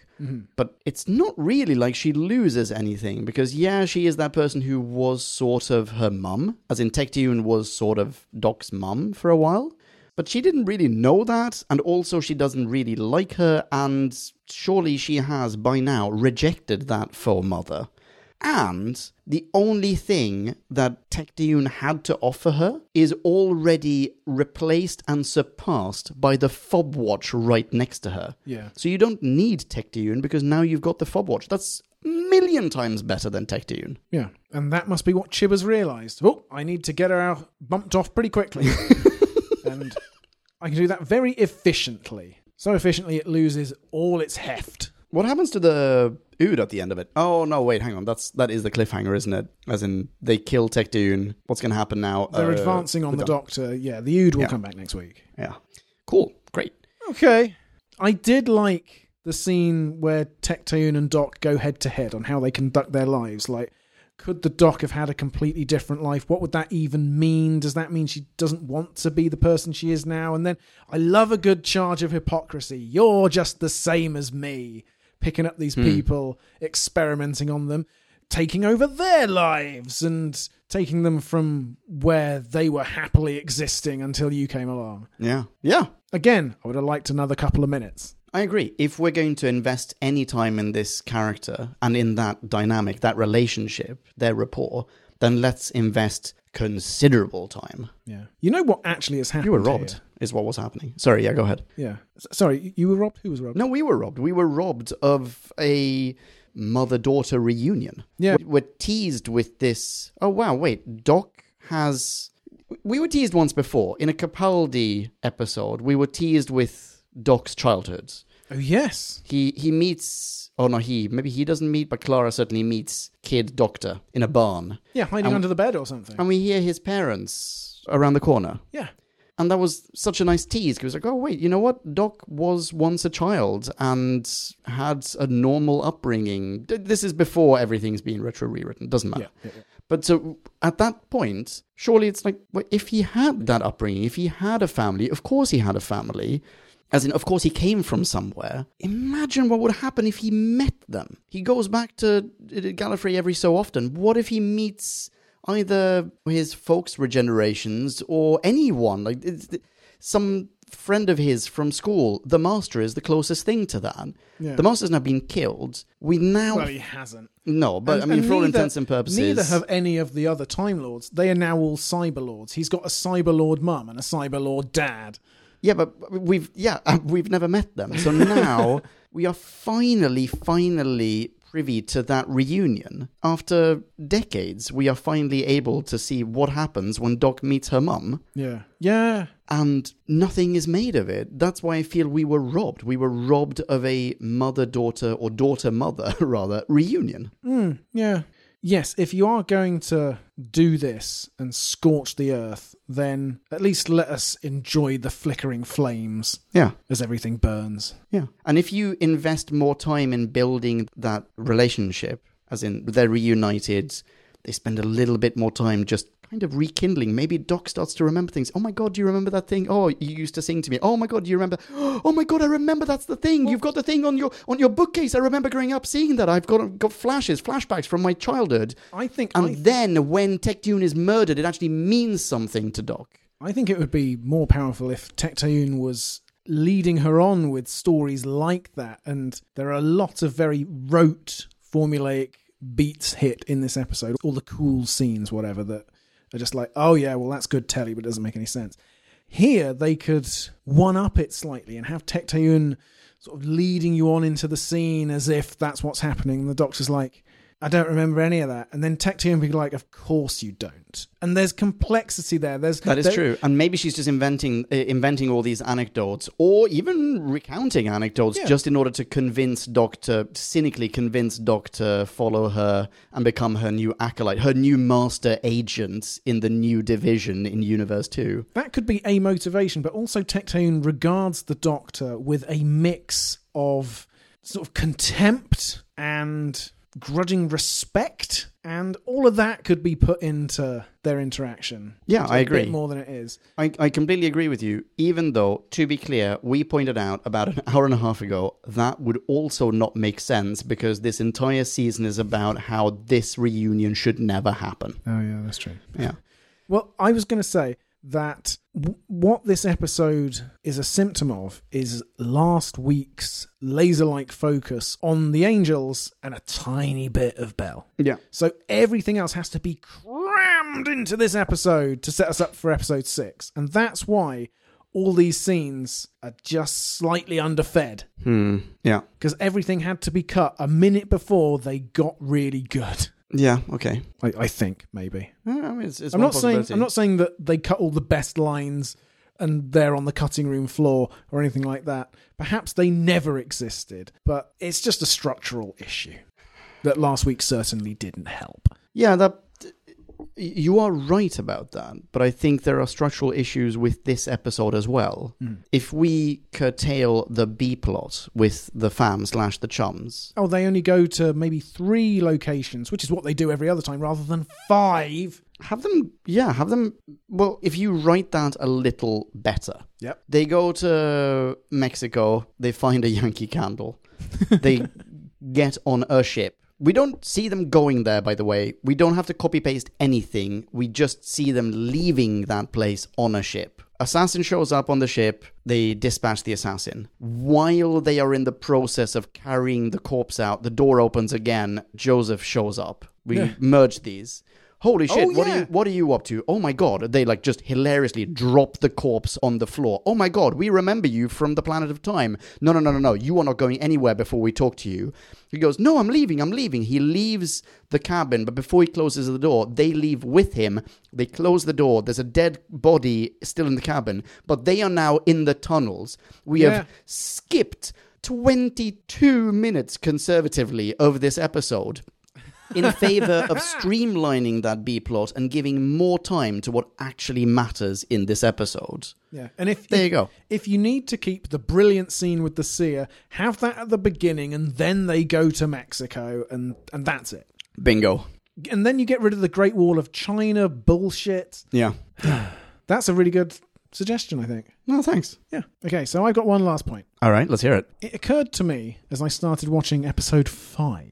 Ew. Why didn't they make the flux mess with the intro sequence? Would that not have been fun? Could that not have been slightly different? Oh, each yeah, week? that is a nice idea. Yeah, The same way that we had back in the day, we would have Christmas specials and there would be tinsel and baubles and snowflakes and stuff inside Exactly. the vortex. Yeah, that's a really good idea.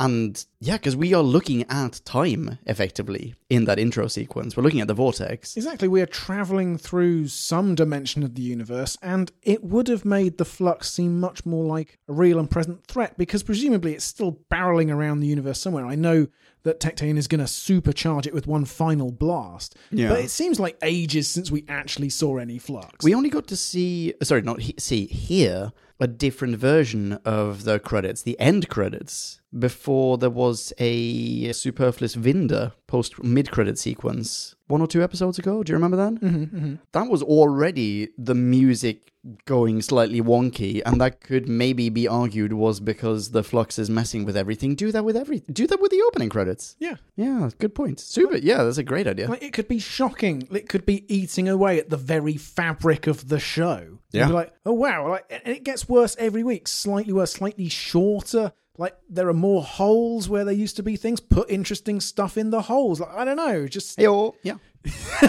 yeah. yeah, a missed opportunity. Yeah. I'm not going to mark it down, but I just thought that would have been nice. Yes, it is. That's an excellent idea. Right. Well, we have uh, we've been talking we've been talking this episode asunder. I feel. How about we try to somehow numerically rate it? Let's. And now it is time to rate this. Did we love or hate this? Bing bong, bing bong. Hey, la la la la la. la. Ratings. I still don't have a numerical rating, but I- I'll go first then, shall yeah, I? thank you. Right, I'm gonna keep this short and sweet because holy smokes, yeah, it, it, I didn't realize how long we'd been recording, and I feel like we've actually covered everything already. What else is there to say? Most of Doc and Chums, we've already discussed them ad nauseum. Suffice to say, most of them are doing great work here. So bravi. Foes, well, this this episode is brimming with foes, dang blasted. But uh, the greatest foe of all is perhaps the, the absence of a co-writer or us editing it production values are great, blah, blah, blah. Enough said. Two things I would like to point out, though. First off, there is a line from Tectune Everything you are is because of me. And that is not everything you are, Doctor. That's everything you are in this particular moment, in this particular scene. You, former agent of division, you, former blah, blah, blah, you who is actually in that fob watch over there. It's because of me. And in a nutshell, this is kind of why what I dislike about this entire reimagining. It's just a shame. Mm-hmm. Yeah. And the second thing is the fetch your human next to the wall. That is exactly the bit that I asked you about the last time. The, Okay. the like how do you summon Doc from anywhere in space and time? Oh, you just vandalize a a monument yeah, yeah. and Doc will find it. And I guess actually in hindsight, now that I think about it, I would have expected Doc to show up there, not Carvinista a hundred years in the future. I would expect Doc to show up. Maybe even like Capaldi shows up. He's like, "The fuck are you guys doing here? And who are you, by the way?" Well, it's almost done as a joke, isn't it? Because he's like, what the bloody hell are they doing that for? I can't travel in time. yeah. Yes. Yes. Exactly. Yeah. But yeah, not good enough to class as a joke. Yeah. So anyway, I'll skip to the end. Main takeaway, as I said, it does not stand up to scrutiny. However, as the last hour and 45 have proven, are still remarkably well done and incessantly entertaining. So I've given this just straight down the middle 2.5. Okay. Right. I like it. It hasn't helped me at all, but I've landed on a score, and here we go. I'm going to preface it by saying, damn, was this watchable. Yeah. Yeah. yeah. Like, okay, we didn't get the extended scenes that really take us onto the higher plane of drama and writing and enjoyment, but as a whiz bang tour of about 10 different goings on. I mean, it had such momentum. How they managed to compress all of that into 50 minutes, you'd think they'd fluxed their own script. And I was surprised, I had been surprised at how much sense this nearly made. We have since bolstered at length our arguments for why it could never fully hang together. It does make me think that had the priorities of the decision makers been slightly different, slightly less towards the contrivances of television, this maybe could have worked. Maybe there wasn't that much that needed to change, but see previous, you talking about that message, it's no hello sweetie. I'd have accepted hello poochie, Oh, nice. but then they wouldn't have known River Song, so yeah. yeah, I really enjoyed all the unit stuff, even though the canon altering scope went up another notch and didn't fully ring true. I, I thought it was ballsy, and Yeah, I agree. and Prentice slash the Serpent eminently. There's that word again. Watchable, and the fact that they're now generating the final waves of the flux hasn't destroyed the universe. For a while, I was like, "You failed. Of course, it's not over. What are you doing?" But no, there is a plan. There is somehow a plan in place, however dimly and implicitly. Come with me into the next universe. Forget about the canon forever. It's momentarily enticing although only if you ignore everything you know about the Doctor, which Chibbers, you've been doing a bit too much lately. And the Carvanista counts to one. That's a perfect count up. Well done. I'm going to give this a 2.1. Oh, wow. I definitely thought that you were going to go higher than me there. Interesting. 2.1. Excellent. We tore it so many asunders that, yeah, I can't really give it more than that. Uh, however, that being said, this conversation, this, this, frankly, Hilaria Lloyd, an incredibly entertaining soiree, Well, let Podcast Land be the judges. talked me up. Oh, really? Oh, so it did happen. Oh, dear. I don't know. I didn't have a number in mind before, but I definitely appreciate it more now than I did before. Yeah. Good stuff. I think I have to say it's. I haven't given any episode of Flux less than an average score yet. I think this has to be the episode. For you, it was part three. For me, it's this one. Fair enough. Yeah. Yeah.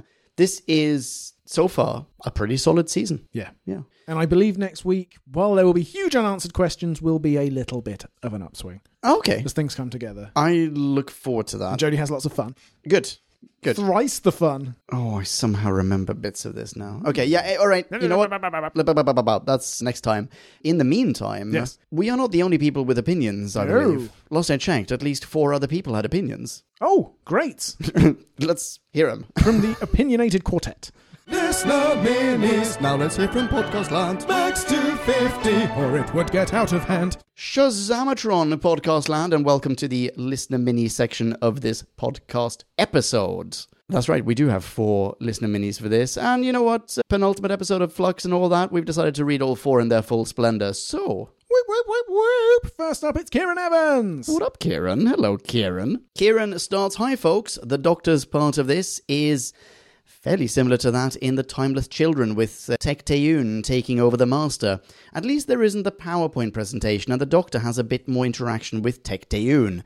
So, in a way, this is an improved version upon The Timeless Children. Well, that's something, I suppose. The setting for the Division HQ is cool, though it reminds me of something from the pre 2005 novels, where the CIA, the Gallifreyan one, took themselves out of the universe and sat outside watching. Interesting. Cool. Kieran continues, Yaz being so certain how to get rid of a dead body is interesting for a police officer. Indeed. Well, I assume they must want need to know the criminal's methods so that they can prosecute. Some fairly nice scenes of Yaz, Dan, and Jericho. They are actually a fairly good grouping. Though I think the Chibnall trademark quick cutting between locations announced by title card does belittle their journey. It would be nice if it was shown more of. Mm, that is true. More locations, please. I don't know about more locations, but more in those locations. If you're going to have them be in a Oh. particular location, show more of that location. I prefer your retro rewrite to Kieran's. I'm gonna You know what? Admit it. I'm biased, so do I. Okay. Yeah. Sorry, Kieran. Kieran continues I'm viewing the setting up of Unit here as an old history version of what is actually in the normal timeline. due to the Grand Serpent interfering with things. Also, Lethbridge Stewart being a corporal in 1967 is not how military ranks work. He would have had to have gone to an officer academy, Sandhurst, and it's very rare for officers to come up through the ranks. Oh, are you saying the brig isn't rare amongst military men? Also, is that how it works? Surely people are promoted in the military, are they not? I assume that's how it I works. think there are COs and NCOs, commissioned officers, non commissioned officers. I know nothing about this world, I'm sorry. I know very little. I know those acronyms. Rad. Kieran concludes this is very much an episode where everything is being set in place, ready for the finale, which is always a problem when you have this kind of length of stories. See classic series. Mm-hmm. It's all right, but nothing special. And Kieran's rating is 3.3 out of 5. Yeah, okay. Fair enough. Solid mini, solid rating. Thank you very much, Kieran. People who are not Kieran should absolutely rent all of their Evans from where, Drew? KJ Evans, too. For all your Evan needs. That's right. Thanks, Kieran. Who's next? Why, next up, it's Andy Parkinson. What up, eh, Andy? Hi, Andy. Andy starts. Hi, chaps. Hi, Andy. Andy. So, after one of the all time best cliffhangers, we get one of the all time worst resolutions. Mhm. That aside, though, this episode barrels along nicely, throwing out plot points left, right, and center. I will say that cliffhanger resolution was so bad it actually lessened. Oh, it any elevates the feeling. rest of the episode. It does, but also th- this episode's own cliffhanger, I was entirely unfussed. Not only because it couldn't be less imaginative. It's not an angel at the controls. It's not the Doctor turning into an angel. It's just a dude reaching forward to kill our protagonist. It couldn't be less imaginative. But also, Yeah. I've been burned too many times by all these shit resolutions. Like any bloody thing could happen in the first minute of episode six, and I'll just be like, yeah, whatever. Yeah, yeah, yeah. Yeah, that's right.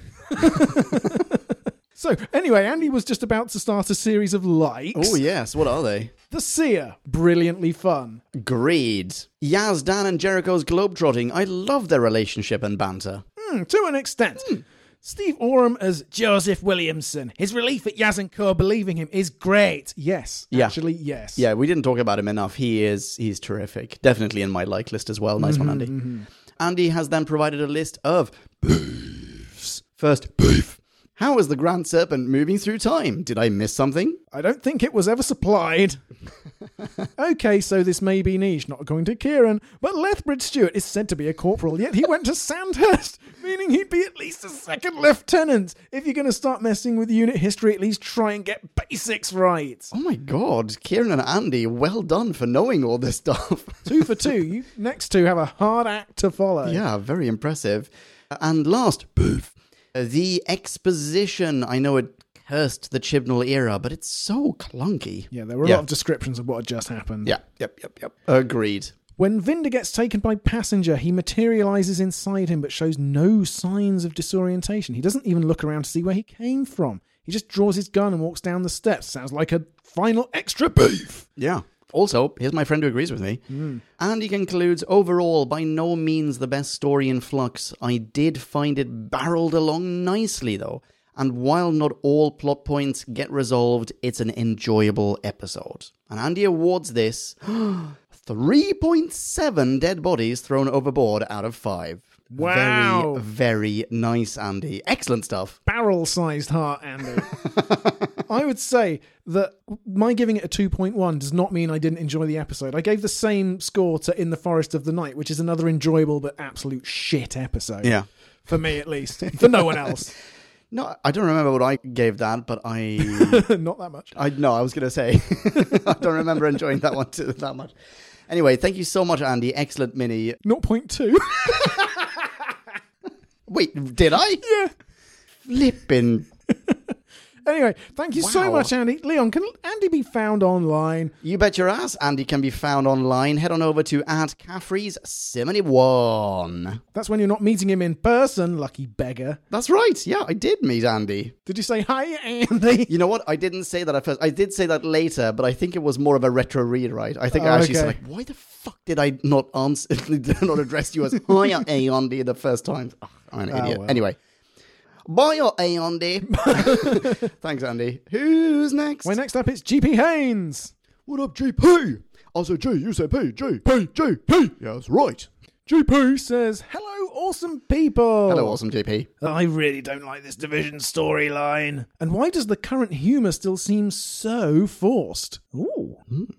This episode does have some good points, says GP, like possibly the Brigadier speaking in the unit building. If so, that was a great nod. I approve. That was. Hmm. Approve.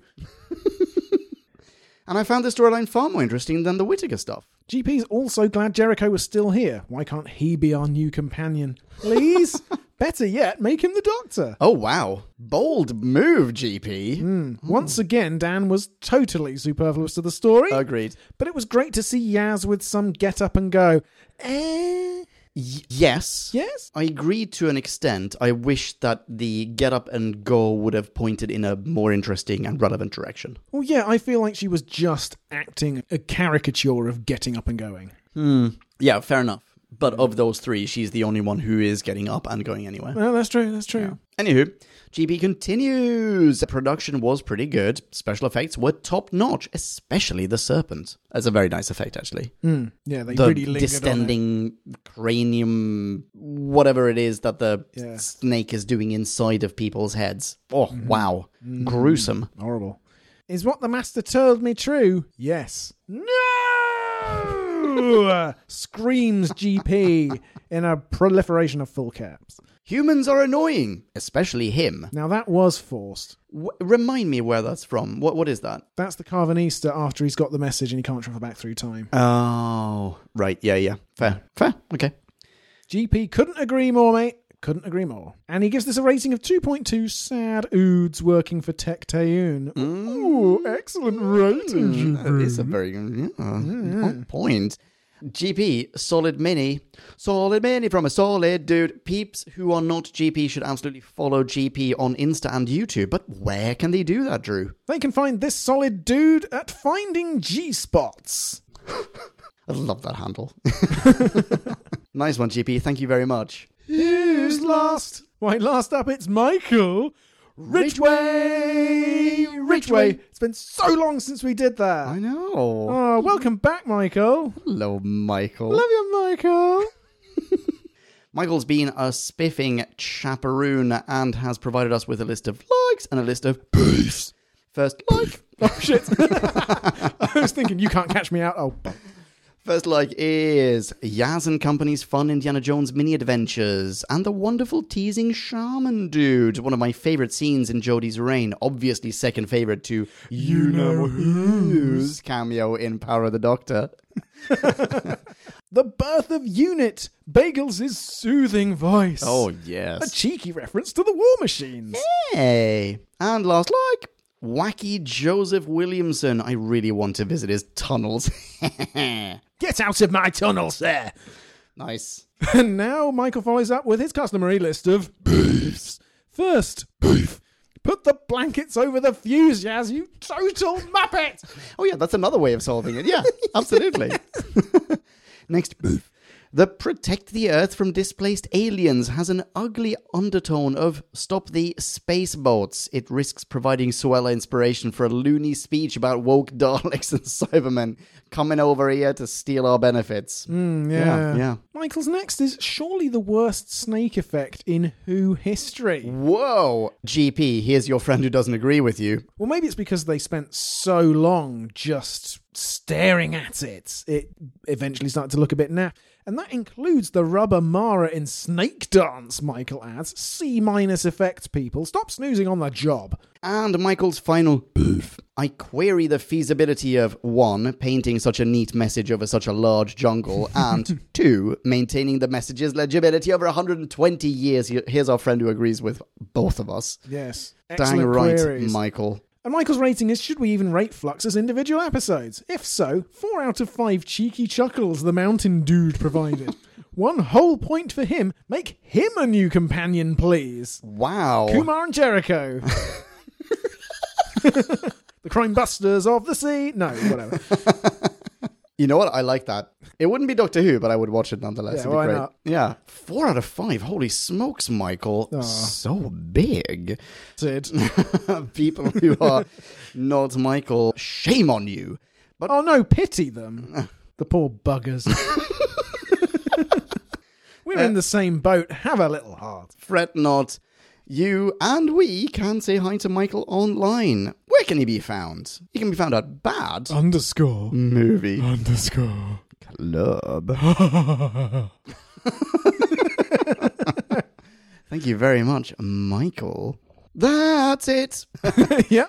Thank you very much, everyone who sent something in for this episode. Holy smokes. Wow. Yeah, no, terrific evening, Dude Meister. Yeah. Good fun. I feel like we did this episode justice. I think so. Yeah. Yeah. Let's not wait a month until the next time. No, exactly. That was all my fault. I'm sorry. circumstance. Yep. What is coming up next, though? Because, correct me if I'm wrong, this is not the last of Doctor Who, right? Just barely.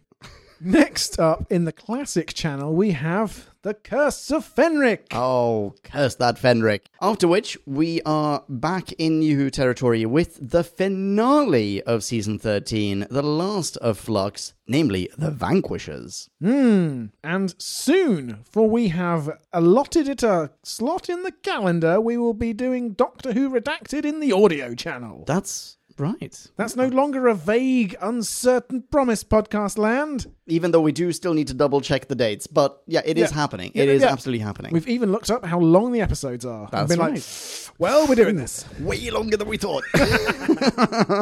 yeah, that is it. In the meantime, though, peeps can say hi to us in some way. Drew, you are no longer on social media. No, but I can be reached at whobackwhen at gmail.com as Tracy from America so touchingly did Yes, a indeed. few weeks ago. I'm very grateful for that. Lovely to hear from you, Tracy. See, I do forward these emails. Yeah, you did. And there was only one. oh, well. Leon, how about you? Uh, hi Tracy, by the way. I I can be found on yeah. You know what? I can still be found on Twitter, where I am incredibly prolific. I am at Ponken P O N K E N. You know what? Full disclosure, I basically don't use it aside from as a mailbox. So if you do want to reach out to me, do say hi. I'll say hi right back. Otherwise, we can collectively also be found on Twitter at who back when, all in one word, for your spelling convenience. even Jim.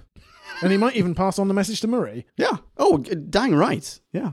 Dude Meister, Yes. thanks for a fantastic evening. Oh, I thank you, good sir. Hmm. Sir.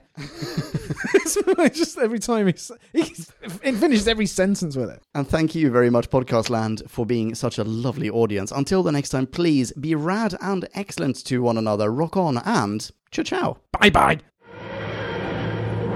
Kablamo! Did you enjoy the show? Then please do what the cosmos compels you to and spread the gospel of who back when. Tell your friends. I've got no friends. No problemo, tell some strangers. Hey.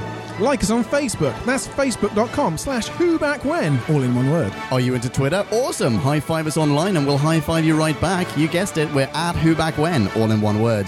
Check us out on Instagram for behind the scenes photos and other Whovian goodness. Watch our videos or even listen to our podcast on YouTube. That's whobackwhen.com slash YouTube. Vote us up on Reddit, listen to us on Stitcher, and head on over to our website, whobackwhen.com, where you can submit a review of your own, browse the article archives, and peruse our visual index of aliens, monsters, and more, which increases in kablamos with every episode.